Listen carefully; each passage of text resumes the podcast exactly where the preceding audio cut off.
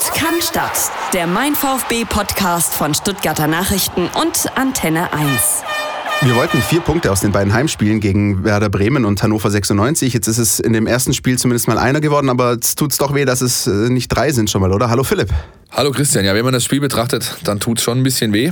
Und wir sind unter Zugzwang jetzt, ne? Das ist ja auch klar. Ja, und ähm, diese ominöse 40-Punkte-Marke ist äh, jetzt immer noch nicht geknackt. Es haben, äh, glaube ich, 120 Sekunden gefehlt dazu. Trotzdem, lass uns mal dieses äh, Spiel gegen Hannover 96 mal peu à peu betrachten. Also nach meinem Empfinden war es so, die erste Halbzeit, da lief es auf ein klares 0-0 hinaus. Das war nicht gut von beiden Seiten. Ein bisschen zähes Ringen. Ich habe das Spiel getickert und fast schon irgendwie geschrieben, äh, zum Sommerkick fehlen eigentlich nur noch die richtig heißen Temperaturen. Und dann gab es diesen Dosenöffner, das Traumtor von Erik Tommy. Und nach meinem Empfinden spielt der VfB dann eine richtig gute zweite Halbzeit, wird am Ende aber noch bestraft, weil er nicht das zweite gemacht hat. Wie siehst du es? Ähm, ich habe genau damit gerechnet. Also ich habe tatsächlich auch vor dem Spiel mich mit vielen Leuten getroffen, war in Bad Cannstatt unterwegs, mit vielen gesprochen und habe auch gesagt, du, das wird ein ganz, ganz zäher Kick und genau so war es. Das ist ein bisschen so Kaugummi-artig. Mhm. Äh, äh ging die Partie los und auch niemand wollte so das richtige letzte Quäntchen geben, das Restrisiko noch nehmen, das du eben brauchst, um dann auch mal wirklich gefährlich zu sein. Und dann, ja klar, Dosenöffner ist ein schönes Wort für das Tor. Ja, fantastisches Tor, ja. muss ich ganz ehrlich sagen. Also ähm, Hut ab von Marco Grüttner an der Stelle, mit dem ich damals gesprochen habe, als Erik Tommy verpflichtet wurde und lang mit ihm telefoniert habe. Und ich so, was ist denn das für einer? Was kann der? Ich hatte den ein paar Mal gesehen in der zweiten Liga äh, Fußball spielen respektive in der dritten Liga. Und dann ähm, hatte ich schon so, okay, du hast gesehen, der kann Fußball spielen, ja, der kann richtig gut kicken, aber bringt es denn auch da nach ganz oben? Und das, der Markus sagte einen ganz äh, prägnanten Satz, nämlich, ich habe noch keinen Spieler gesehen in diesem Alter, und der hat ja viele gesehen, weil er beim VfB 2 lange da Führungsspieler war mit lauter jungen Leuten, ja. äh, der in dem Alter sich so perfekt vorbereitet, der so viel für den Job tut, der so viel zusätzlich noch macht, der einfach absolut akribisch ist. Und das hörst du auch jetzt immer wieder raus, wenn andere Leute über ihn sprechen, dass das genau zutrifft.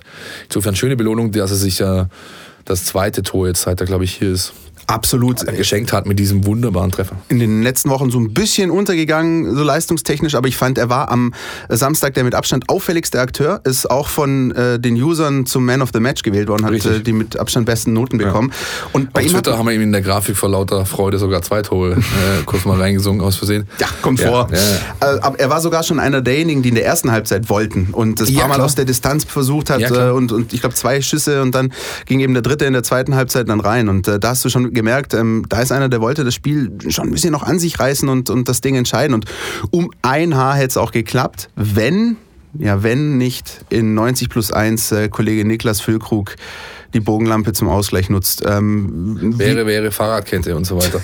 ja. Nee, also das ist, also für mich die entscheidende Szene, ganz ehrlich, war die Situation, ähm, Anfang zweite Hälfte, waren vielleicht sieben, acht, neun, zehn Minuten gespielt. Kinczek gegen Sané. Da setzt er sich eigentlich stark durch, der Genie.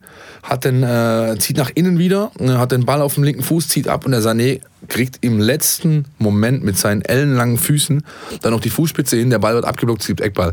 Dieser Schuss, wenn man sich den, ich habe den in der Zeitlupe noch ein paar Mal mir angeschaut, jetzt auch am Sonntag, der, der wäre unhaltbar gewesen. Den ja. hat er perfekt getroffen. Der kam, der wäre richtig schön links oben im Knick eingeschlagen. Der Kollege Chauner hätte da nicht mehr viel zu melden gehabt. Und das war, ähm, das wäre der Knockout gewesen für Hannover. Weil, wie gesagt, ich finde nicht, dass man so schlecht gespielt hat. Hinten raus ist es natürlich dann tragisch, dass du mit so einer Situation zwei Punkte verschenkst vor eigenem Publikum, vor vollem Haus. Kein Wunder, äh, waren die auch alle zu Recht stinkesauer, Trainer, Spieler danach.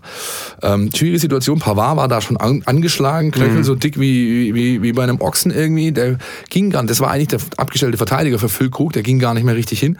Bartstuber ist von der 6 nach da hinten, stand aber schlecht, kommt nicht richtig in dieses Kopfballduell. Und für mich, wenn man einem wirklich die Hauptschuld zusprechen möchte für diese Situation, dann ganz klar Ron Robert Zieler, der ähm, völlig falsch steht, der einfach viel zu weit draußen ist vorm Tor, der ähm, die Situation unterschätzt ja?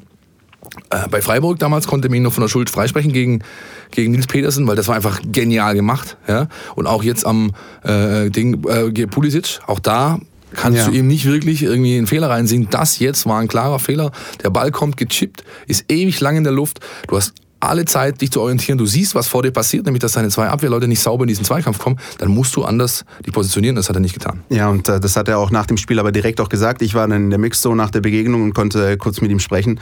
Und da hat er auch gesagt, ja, in der Situation, äh, ich mache den Schritt nach vorne und merke dann in dem Moment, äh, als der Ball hinter mir einschlägt, dass es zu spät war. Dann hätte ich es besser nicht gemacht, wäre ich besser gleich drin geblieben oder halt noch konsequenter rausgegangen. Ähm, aber es ist wie es ist. Ähm, der Ball zappelte im Netz und ich sag mal, tabellarisch ist es jetzt nicht das große Drama. Nee. Du bist weiterhin drei Punkte vor Hannover. Ärgerlich ist es nur deswegen, weil nochmal, ich fand, dass der VfB Stuttgart auch nach der Umstellung zur Halbzeit, Andi Beck musste ja schon zur Halbzeit raus, ja. äh, das ganz souverän gemacht hat. Da äh, haben sie hinten nichts anbrennen lassen und nach vorne immer mal wieder diese Nadelstiche gesetzt. Ich erinnere mich zum Beispiel noch an den Kopfball von Christian Gentner. Schön dahin geköpft, ja. wo der Ball herkommt, äh, nur leider ein bisschen ja. unplatziert. Auch das Nein. hätte das Tor sein können. Also, sie, haben, sie haben vor allem äh, dahingehend eine Entwicklung, wenn auch nicht eine allzu große, aber sie haben dahingehend eine gemacht, dass sie wieder versucht haben, mehr Fußball zu spielen. Exakt. Es war wenig äh, hier die lange Naht, hoch, weit, Englisch und dann gehen wir halt hinterher und gucken, was passiert, sondern man hat versucht, äh, mit der Führung im Rücken sauber ähm, äh, seine Angriffe vorzubereiten und sie nach vorne zu tragen und das ähm, äh, muss man einfach, finde ich, auch positiv sehen, auch wenn es extrem bitter ist, wenn du in der Nachspielzeit zwei Punkte hergibst durch so, einen, so eine Gurke. Um es mal plakativ zu sagen, ich finde, der VfB Stuttgart hat in der Rückrunde schon deutlich schlechtere Spiele gemacht, die er gewonnen hat am Ende. Ja klar, also. Äh, deswegen ja, ja. finde ich das gut, wenn man das immer so ein bisschen äh, so in den Kontext einordnet. Worüber Jetzt. man vielleicht noch kurz diskutieren kann, ist dieses Ausnutzen der Räume. Also das hat man auch gesehen, die Chancen waren da, aber wir hatten die Schlussphase gegen HSV, wir hatten jetzt die Schlussphase gegen den anderen HSV, gegen Hannover, die dann aufgemacht haben irgendwann und du wirklich große, große Räume im Mittelfeld hattest, die du konsequenter nutzen kannst. Ist das noch so ein Ding, woran man arbeiten kann? Er hängt für mich auch ein Stück weit tatsächlich mit dem Ingame-Coaching von Typhoon Korko zusammen. Mhm. Ich finde, da ist durchaus mehr Mut angebracht im letzten Spieldrittel, also in den letzten 30 Minuten. Ja. Ähm, gut, mit Akolo hat er jetzt einen schnellen Mann für solche Situationen zu wenig zur Verfügung gehabt, der ausgefallen ist durch seine Angina. Aber da darf es meines Erachtens ruhig ein bisschen mehr Mut sein durch Auswechslung. Auch beispielsweise, du hast irgendwie die Situation, ähm, 90. plus X äh, von da hinten und dann hast du einfach, du hast noch einen Wechsel und ja. siehst du nicht. Ja, pff, kann man auch drüber diskutieren, finde ich, warum man das nicht macht. Ich befürchte tatsächlich, es wird nicht einfach werden ähm, für den Trainer und die Mannschaft aus diesem Konstrukt, wie es jetzt da ist, tatsächlich was zu entwickeln. Bin mal gespannt, ob man in den letzten Spielen da noch ein bisschen mehr Mut zeigt. Ich glaube es eher nicht, denn die Gegner sind eben die Gegner, die noch auf der Uhr stehen und äh, gegen Bremen hast du jetzt eine sehr spielstarke Mannschaft. Das heißt, er wird wieder wahrscheinlich versuchen, Bettung anzurühren und da mit ähm, ja, einer sehr massierten Hintermannschaft zu spielen, auch weil ihm eben entsprechende Leute fehlen. Da kommen wir nachher noch dazu. Ja, es, es kommen eigentlich nur noch spielstarke Mannschaften, wenn man das ja. äh, so betrachtet. Ja, also es kommt nicht mehr das Spiel in dieser Saison, wo der VfB Stuttgart gezwungen ist, das Spiel zu machen. Das war jetzt am Samstag zum letzten kann Mal der Fall. Kann natürlich werden, ne? Ja, kann Vorteil werden, wie es dann am Ende ausgeht, werden wir sehen. Aber ich würde sagen, bevor wir ähm, auf das nächste Spiel vorausschauen, gucken wir uns nochmal die große Thematik ja. spielt ja da so ein bisschen auch mit rein. Genau. Ne? Weil genau. Äh, mit dem bestehenden Kader, den, den wird es ja so in, in, drei, vier, fünf Wochen nicht mehr geben. Du ja, wolltest eine Überleitung machen, sag's doch so. Ja, ich es versucht. okay. Also. Ähm, denn es werden einige Spieler den Verein verlassen, es werden Leihspieler vielleicht zurückkommen, es werden natürlich neue Leute von außen geholt. Insofern viel, viel, viel, viel Arbeit für Michael Reschke und sein, sein Team. Genau. Ähm, das große Thema, äh, die Transfers. Ähm, gab jetzt einige Artikel bei uns, äh, bei Kollegen vom Kicker, ähm, mal die gesamte Gemengelage zusammengefasst. Ähm, was ist so der Stand, den du wiedergeben kannst in Sachen, wer kommt, wer geht? Was könnte passieren? Also Stand jetzt ist, dass man mit Bartstuber ein erstes Gespräch geführt hat, der sich mehr Zeit ausgebeten hat, weil er noch weiter Optionen ähm, prüfen möchte. Stand ist, dass man mit Junusovic wohl sprechen wollte, respektive es über einen Kontakt getan hat und das Gespräch relativ schnell beendet war. Ähm, Fakt ist auch, dass man mit Emiliano Insua immer noch nicht großartig gesprochen hat und da wirklich abwartet. Also da läuft alles auf die Tendenz hin, dass uns der Argentinier verlässt ähm, und nicht mehr in Stuttgart zugegen sein wird nach der Sommerpause. Bartstuber sehe ich ähnlich. Ähm, mit Marc-Oliver Kempf, der am Montagabend einen relativ dramatischen Auftritt noch hatte im Spiel gegen Mainz durch diese Elfmeternummer da. Und ja, ähm, das ist wohl so weit durch, ähm, dass alles in trockenen Tüchern ist, aber man es noch nicht verkünden möchte, wohl auch auf äh, Rücksichtnahme durch alle Parteien, also auch den SC Freiburg, der halt noch da hinten drin schwimmt und nichts safe ist. Ähm, dann habe ich durch, durch, einen, äh, äh, ja, durch einen Kontakt erfahren, dass wohl noch ein Spieler äh, sich schon in Essling Wohnung angeschaut hat, beziehungsweise seine Freundin vorgeschickt hat. Okay. Da ist aber leider ähm, noch keine nachgehende Information erfolgt. Also das ist wirklich sehr wilde Spekulation, aber Fakt ist, so wie Michael Reschke sich ähm, mit dem großen Kicker-Interview am Montag präsentiert hat, äh, mit den Aussagen, gehen Sie davon aus, dass uns sehr interessante Transfers gelingen werden, dann kann man das eigentlich äh, vom, vom Futur schon in die Präsens überführen oder ins Präsens überführen, denn diese Sachen hat er sicher, so wie er da gesprochen hat. Ähm, da sind zwei, drei Dinge unter Dach und Fach und die werden dann eben verkündet, wenn alle Parteien sozusagen den Daumen heben. Beim VfB hängt es auch noch davon ab, auch da ist man nicht so auf diese 40-Punkte-Marke äh, fixiert, dass man eben auch gerne dahingehend seine Schäfchen in Trocknen haben möchte und dann äh, kommuniziert, was man eben schon realisiert hat. Also mit Blick auf ähm, dieses kleine, äh, dieses kleine, sag ich mal, Krümelchen, was du uns dazu geworfen hast, mit Blick auf die Geschichte in Essling, vielleicht der Aufruf an alle Leute aus Essling, die uns zuhören. Falls ihr, falls ihr Luis Figo in der Stadt genau, laufen seht. Richtig. Ja? Oder vom Flughafen ein Taxi, äh, ja, genau. Dann, ja, ja. dann schickt uns die Fotos und dann äh, Nein, ist die das, Nummer ist, das, ist wirklich, das ist wirklich sehr, sehr wild, die Geschichte. Aber Ja. also da gab es einfach jetzt mal, äh, es ist, ist uns was zugetragen worden. Aber ja, also lass mal das. Ich sag mal so, wir halten Lieber Augen stecken. und Ohren offen. Ja. Diskutieren vielleicht mal ganz kurz mal über ein, zwei Namen gerade. Du hast Zlatko Junusovic angesprochen. Das ist ja ein bisschen so, wir hatten es letzte Woche davon, dieser kreative Spieler, der auch Standards schlägt, der ein Ja. Spiel an sich reißen kann, auch entscheiden kann. Ähm, hieltest du das für eine kluge Entscheidung, einen Spieler wie ihn zu holen? Also ich sehe den größten Handlungsbedarf weiterhin auf den Außenverteidigerpositionen, Hm. denn äh, Andreas Beck ähm, hat mit Matze Zimmermann und Jean Zimmer, sollte er zurückkommen, zwei, ja, nicht unbedingt allzu starke Konkurrenten. Äh, Zimbo kannst du natürlich auch woanders spielen lassen. Also ein Rechtsverteidiger äh, wird gesucht und ein Linksverteidiger, vielleicht sogar zwei werden gesucht, denn auch wenn Ailton zurückkommt, weiß ich auch nicht so recht. Ähm, das sind zwei Positionen. Ich denke da an zum Beispiel an so Namen wie Juan Bernat vom FC Bayern, Ja. der dort ähm, ja auch nicht mehr so zum Zug kommt und den Verein verlassen soll. Und Reschke hatte da exzellente Kontakte hin, deswegen taucht auch der Name Sebastian Rudi auf, der als, äh, ja, als Sechser, als Schaltzentrale neben dem Rasenmäher aus Argentinien da fungieren könnte. Aber ähm, ja, Gerade diese Kontakte zum FC Bayern sind äh, gar nicht so uninteressant. Also das ist so ein bisschen die Nummer, die da rausgekommen ist. Also ja, ganz, was sind da so für Spieler? Ganz generell, denke ich, ist, äh, sind da sind, sind ein, zwei Spieler dabei, die jetzt bei den Umbrüchen, die bei Bayern in leichterer Form, aber bei Dortmund zum Beispiel in größerer Form stattfinden werden, sind ein, zwei dabei, die durchaus diskutabel sind. Auch so einer wie äh, Gonzalo Castro kann ich mir gut vorstellen, aufgrund seiner Variabilität. Den kannst du auf der 6 spielen lassen, auf der 10, auf der 8, äh, auf Außen. Das, äh, der könnte im Notfall auch einen Außenverteidiger geben. Also das sind schon Namen, mit denen man sich befassen muss, wenn die denn auf den Markt kommen, zumal manchmal sogar noch ablösefrei.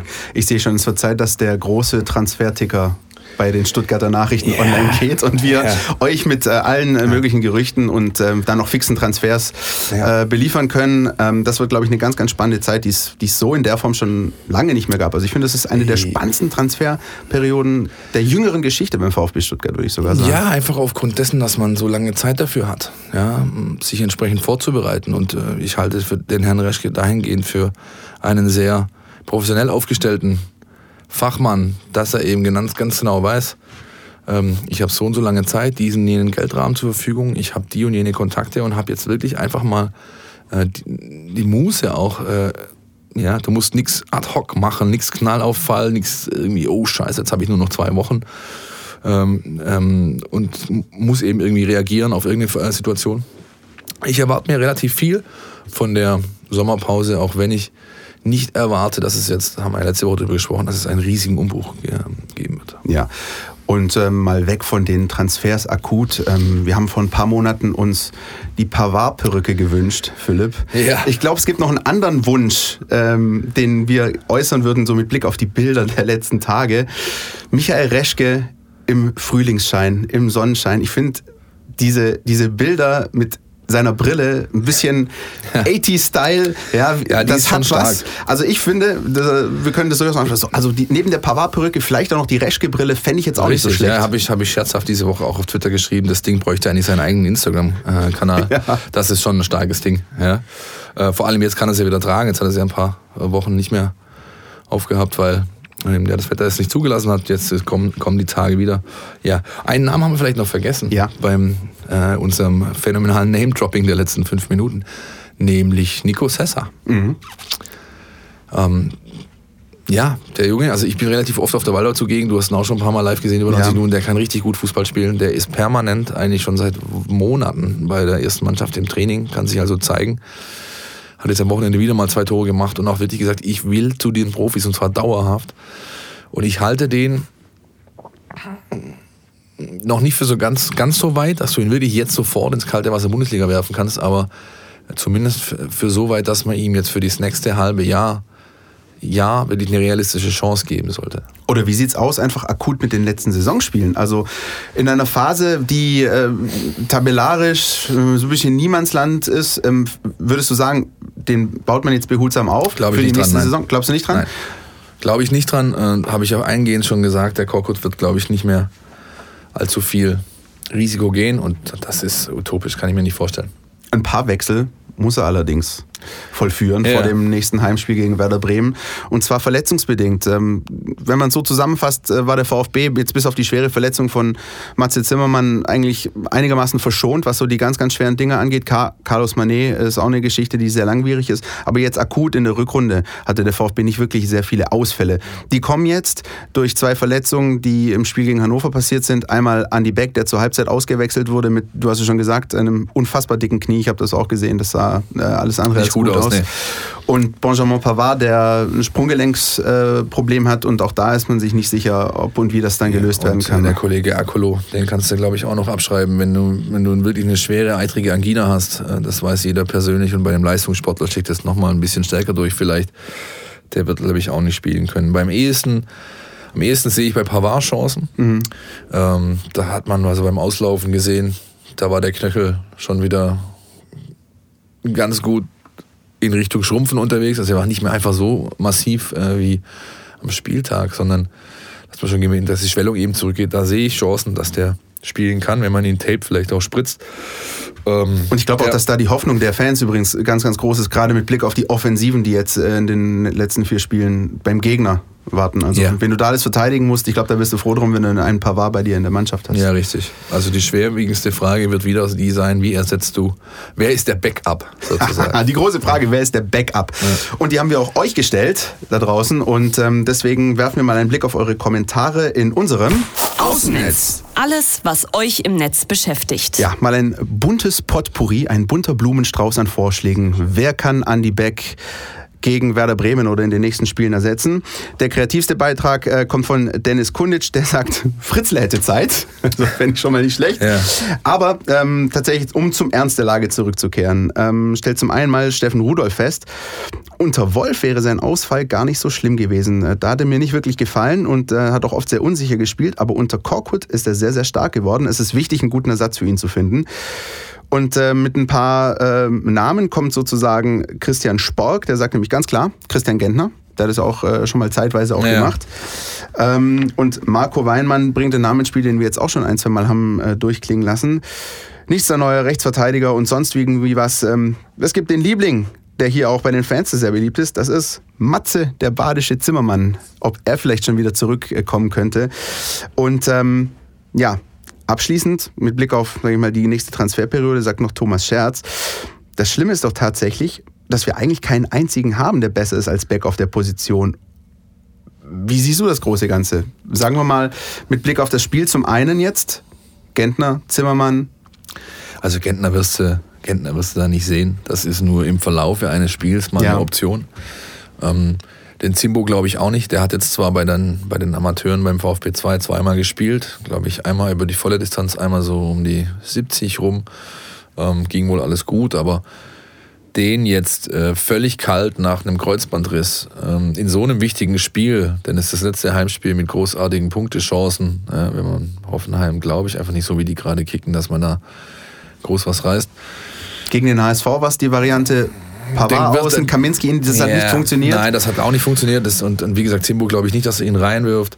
Ähm, ich rechne ich weiß nicht, wo. Mit dem Wegfall also, der Viererkette? Ja, ja, schwierig, aber ich glaube ich, weiß ich auch nicht. Also ich habe mir da noch nicht noch kein abschließendes Ding gemacht. Heute äh, am Dienstag ist dann ist noch ein öffentliches Training, dass man beobachten werden und dass wir beobachten werden. Da gibt es vielleicht schon einen oder anderen Aufschluss, aber. Ich glaube, das ist tatsächlich die kniffligste Aufgabe, die Taifun Korkut ja, natürlich hat. Seit, ist das. Das, ist, das ist unbestritten so, ja. Da, da wird es schwierig. Und äh, insofern, wie hieß der Herr Kollege Scherz, glaube ich, der ähm, gesagt hat, wir haben tatsächlich niemand Besseren. Genau, gehst du damit? Ist, ähm, ich, also wir haben niemand Besseren, was ich nicht für allzu schlimm halte, weil ich halte Andy Beck für einen sehr soliden Außenverteidiger im Bundesliga-Business. Ja. Ähm, aber die, die, die, das eigentlich Schlimme daran ist, dass es halt tatsächlich keinen Backup gibt. Ja, so abgeschlossen sich das, das klingt. Ja, es gibt keinen zweiten Rechtsverteidiger im Kader. Punkt. Ja, das sind alles irgendwelche äh, keine Ahnung. Sagt man so schön halbgare Lösungen. Halbgare, sehr schön, danke. halbgare Lösungen, ja. Ähm, und äh, da traue ich ein ganz kleines bisschen, wenn ich ehrlich bin, äh, dem Jean Zimmer hinterher, ja. der eine sehr solide Saison spielt in Düsseldorf, der da auch ähm, der das schöne, wirklich gut macht. Sehr schöne Zahlen produziert, ja, hinsichtlich äh, Vorlagen und so weiter. Definitiv, ich habe ein paar Spiele und, von Fortuna gesehen, das ist wirklich, wirklich solide, was er und spielt. er hätte halt auch was, das ist halt auch so ein kleiner Kampfpudel, der ist ähnlich wie der Askasiba, den ja. wirfst du da rein, der hat der hat einfach die richtige Mentalität für solche Spiele.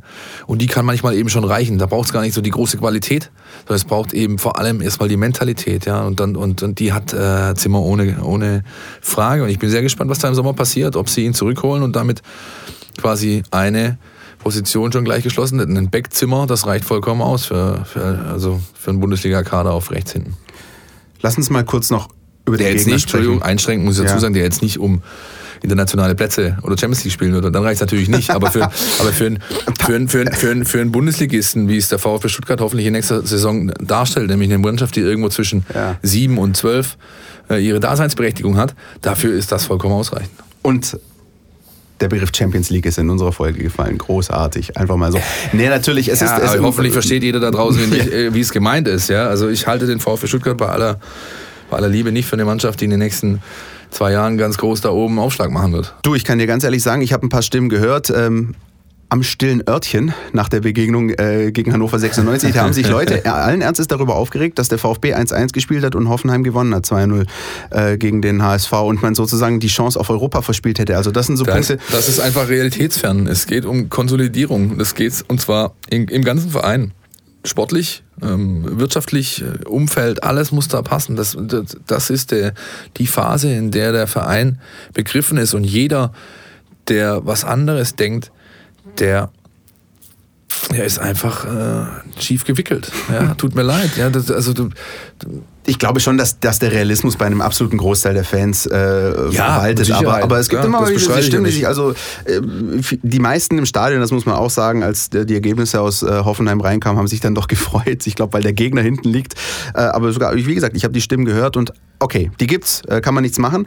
Ich würde trotzdem noch mal ganz kurz über den Gegner auch sprechen. Ja, sehr ähm, gerne. Zumal du ja vor ein paar Wochen ähm, Werder Bremen als so ein bisschen Paradebeispiel gelobt hast in Sachen Offensivspiel, mutiges Spiel. Dazu stehe ich immer noch. Wer das Spiel gegen Leipzig gesehen hat am Wochenende, der hat da, glaube ich, auch ein eindrucksvolles ähm, einen eindrucksvollen Beleg dafür erhalten. Ja, eines der aufregendsten Spiele der, der letzten Wochen in der Bundesliga. Hat echt super, Spaß gemacht zuzugucken. Super Kick. Ja. ja.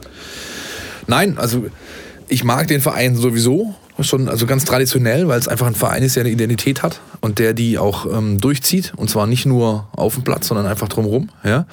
Ähm, da stimmt einfach alles und, und, und ähm, ja, macht für mich einfach diesen Club sympathisch. Und unter Kofeld ähm, hat man eben eine Entwicklung genommen, die ich für bemerkenswert halte. Weil wenn du in dieser Situation stehst, ja, ich will nicht sagen mit dem Rücken zur Wand, aber du bist im Tabellenkeller, du bist in Abstiegsgefahr, holst einen jungen Mann aus der, aus der zweiten Mannschaft, vertraust ihm bedingungslos alles an, haben sie mit Nuri da vorher schon auch gemacht, aber dann, ja, haben dann eben reagieren müssen.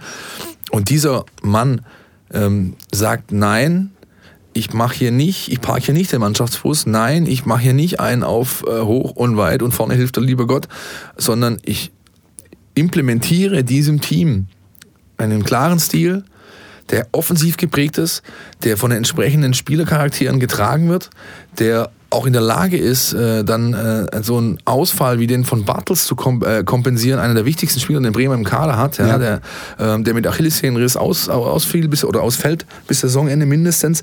Ähm, das ist einfach halte ich für sehr bemerkenswert und, und gefällt mir als, als Betrachter von außen. Deswegen ähm, ähm gehe ich auch davon aus, dass Bremen genauso hier jetzt am Samstag aufschlägt. Die werden hier richtig einen Fußball spielen wollen. Und dann ähm, bin ich gespannt, wie der VfB Stuttgart reagiert. Ja, es ist ihm, glaube ich, kommt ihm eher zu Pass, dass er das Spiel nicht selbst machen muss. Ja. ja. Aber ähm, das kann halt auch ganz schnell dann in die Richtung abdriften, dass du halt überhaupt keinen Zugriff mehr hast. Ja? Dann sagst du, okay, du also wirst einfach an die Wand genagelt von so einer Truppe.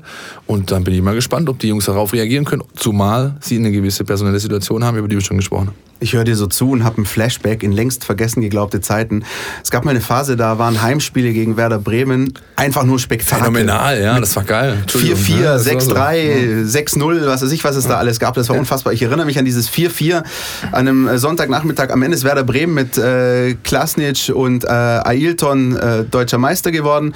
Äh, Marcelo Bordon haut irgendwie einen Freistoß rein aus 85, 85 Metern. Metern ja, genau. Unglaublich. Ähm, also vielleicht wird es ja mal wieder so ein richtig spektakuläres Spiel. Wäre schön, sich, wäre ja. schön, hielte ich, hielte ich, und dann habe ich auch kein Problem mit dem Punkt noch äh, dann nur dazustehen am Ende. Ja. 3-3. Finde find ich vollkommen in Ordnung. Aber ich glaube nicht, dass zwei Mannschaften bedingungslos ähm, das Visier runternehmen werden am Samstag und da Fußball spielen wollen, sondern nur eine und das ist der SV Werder Bremen. Lohnt sich noch ein Blick auf ähm, dieses Hinspiel in Bremen? Das ist, äh, kommt auch ganz, ganz äh, lange her vor, aber das ist eine Zeit, da war Florian Kofeld schon Werder-Trainer. Der VfB ja. hatte damals, glaube ich, sechs, sieben Punkte Vorsprung ja. und hat ähm, durch dieses äh, unglückliche Tor vor der Halbzeit mit 1-0 verloren, weil da einfach mal alle kurz im Tiefschlaf waren. Ja, und weil halt auch der Herr Bartels, den wir gerade angesprochen haben, sich das einfach sehr, sehr clever hinlegt, schon das Foul zieht er ja quasi. Ja, das war ja eigentlich keins. Ja, da fand dann, ich allerdings, da ist dann ja. reagiert er eben schnell. Genau, und der Hannes Wolf damals noch äh, beim VfB ist auch mit einer eher defensiven Ausrichtung hin.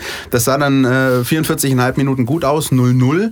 Ähm, und da hat aber Werder Bremen jetzt noch kein offensives Feuerwerk äh, ja, abgeschossen. Das war auch noch war, ganz, ich weiß nicht, ob es das erste oder eins der ersten drei, vier unter Kohlfeld war. Es war. Da war das noch ganz jung und instabil. Ja. Und jetzt ist es halt das nicht mehr. Ja, jetzt ist da wirklich eine gewachsene, äh, eine gewachsene Stärke aus den letzten Wochen, erwachsen durch eben die entsprechenden Ergebnisse und Auftritte, die sie erzielt haben. Also ich, wie gesagt, halte das für einen sehr, sehr gefährlichen Gegner. Und ich bin mal gespannt, wie der VfB Stuttgart auf ihn und auf den Stil, den Werder Bremen hier äh, zu spielen pflegt, reagiert. Und ohne zu pessimistisch sein zu wollen, befürchte ich, dass es eine der letzten realistischen Chancen ist, nochmal einen Bundesliga-Sieg einzufahren in ja. dieser Saison. Ja. Danach, ähm, wenn, du, wenn du dir das Restprogramm anschaust, Leverkusen, Hoffenheim, Bayern, könnte es eher eng werden. Hat man, die, hat man die Vor, hat man in der Vorrunde ja auch gesehen. Ja. Da war nicht mehr viel zu holen, auch wenn da einige Spiele dabei waren, wo das Matchglück gefehlt hat. Stichwort Akolo, Elfmeter gegen Bayern. Stichwort aber auch in Hoffenheim, wo man eigentlich ein gutes Spiel macht, bis dann plötzlich ähm, Donis ausfällt äh, Akolo, glaube ich, auch noch raus muss ja. und dann, dann irgendwie äh, Terodde nicht eingewechselt wird, wo ich mich heute noch frage, was äh, Hannes Wolf da geritten hat. Aber gut, so ist es. Ähm, ich bin sehr gespannt und freue mich schon nächste Woche ich find, ich find, das darüber übrigens, wieder zu diskutieren. Ja, das ist doch eigentlich das Beste, dass wir uns seit Wochen auf die Spiele freuen können, ja, ohne den ganz großen Druck zu haben, wenn ich mir die Tabelle da unten ja, anschaue, so ein paar Plätze weiter. Na klar, es ist schon gewissermaßen ähm, entspannt, ähm, weil eben einfach nichts mehr wirklich anbrennen kann. Ja? Und ähm, jetzt hoffen wir halt, dass sie diesen letzten Schritt noch irgendwie zu gehen imstande sind. Jo, ähm, sagt uns dann übrigens gerne auch eure Meinung wieder. Wir würden euch dann wieder gerne ins Boot holen. Äh, vor allem, welche Umstellung hat äh, Taifun Korkut ähm, vorgenommen? Haben die sich positiv ausgewirkt, negativ? Wie seht ihr das? Und gerne dann auch nach dem Spiel ähm, euer Ausblick auf die letzten drei Saisonspiele. Richtig. Was ist da drin zwischen 0 und 9 Punkten? Ähm, ja. Da könnt ihr uns gerne eure Meinung sagen. Vielleicht seht ihr das Ganze ja noch ein bisschen positiver als wir. Genau, wir werden über die sozialen Netzwerke, vor allem über Facebook und Twitter, wieder eine Frage stellen zu dem wir gerne eure Meinung hätten. Am liebsten ist es uns per Voicemail über WhatsApp. Die Telefonnummer ist 0173 340 7369. Da könnt ihr einfach eine Voicemail aufnehmen, kurz dahin schicken. Und dann äh, landet ihr schon nächste Woche hoffentlich in dieser Sendung. Das Ganze geht auch per E-Mail an die Adresse info at meinvfb.de. Und was ihr uns auch zukommen lassen könnt über die entsprechenden Kanäle. Ach, oh ja, das wird sehr lustig. Das ist eine kleine Sache. Naja, nee. wir blicken mal voraus. Äh, so nach dem Motto, nach der Bundesliga ist vor der WM. Richtig. Und wir würden gerne auch äh, mit einem Podcast an den Start gehen zur Fußballweltmeisterschaft zugegeben und versprochen, ohne die klassischen Floskeln, die es sonst immer gibt. Und wir versuchen so nah am Fußball wie möglich dran zu bleiben und Ja. das ohne Schlandketten und sonstige Genau, richtig. Kreischereien Auch mit, zu einem, vollführen. auch mit einem Mann vor Ort, der die Mannschaft tatsächlich durch die WM begleitet, der am Teamquartier wohnt, der wirklich dann vor Ort ist und äh, ganz tolle Insights bieten kann. Und sind, was die Konzipierung des Ganzen angeht, schon relativ weit. Nur was den Namensfindung angeht, sind wir noch nicht so weit. Das ist das größte Problem. Und da haben wir uns gedacht, wir, wir zwei sind da so unkreativ, äh, wir, ob wir da so auf coole Namen kommen. Bevor wieder sowas wie Podcast bei rauskommt. Und ähm, Stand jetzt stehen wir nämlich beim Namen für den WM-Podcast bei Wodkanstadt. Und deswegen würden wir so das toll. gerne ein bisschen anders machen. Das heißt, Ja. wenn ihr kreative Vorschläge habt, wie denn unser WM-Podcast hier heißen kann, dann äh, lasst uns eure Vorschläge zukommen. Wir sind wirklich für jeden Vorschlag dankbar, damit wir nicht Wodkanstadt heißen müssen. Richtig. Und sollte es einer von euren Vorschlägen werden, dann zeigen wir uns natürlich auch erkenntlich. Ja, dann gibt es auf jeden Fall eine kleine Belohnung und dann gibt es auf jeden Fall auch eine Einladung hier in die Sendung, damit ihr mit uns äh, über das Wohl und Wehe der deutschen Nationalmannschaft bei der WM in Russland diskutieren könnt. Des Podcasts Reine Seele. Na, großartig. In diesem Sinne, meldet euch bei uns. Wir freuen uns auf ein tolles Heimspiel am Samstagnachmittag gegen Werder Bremen und wünschen euch eine gute Woche. Bis nächste Woche. Tschüss. Auf Wiederhören. Podcast, der Mein VfB Podcast von Stuttgarter Nachrichten und Antenne 1.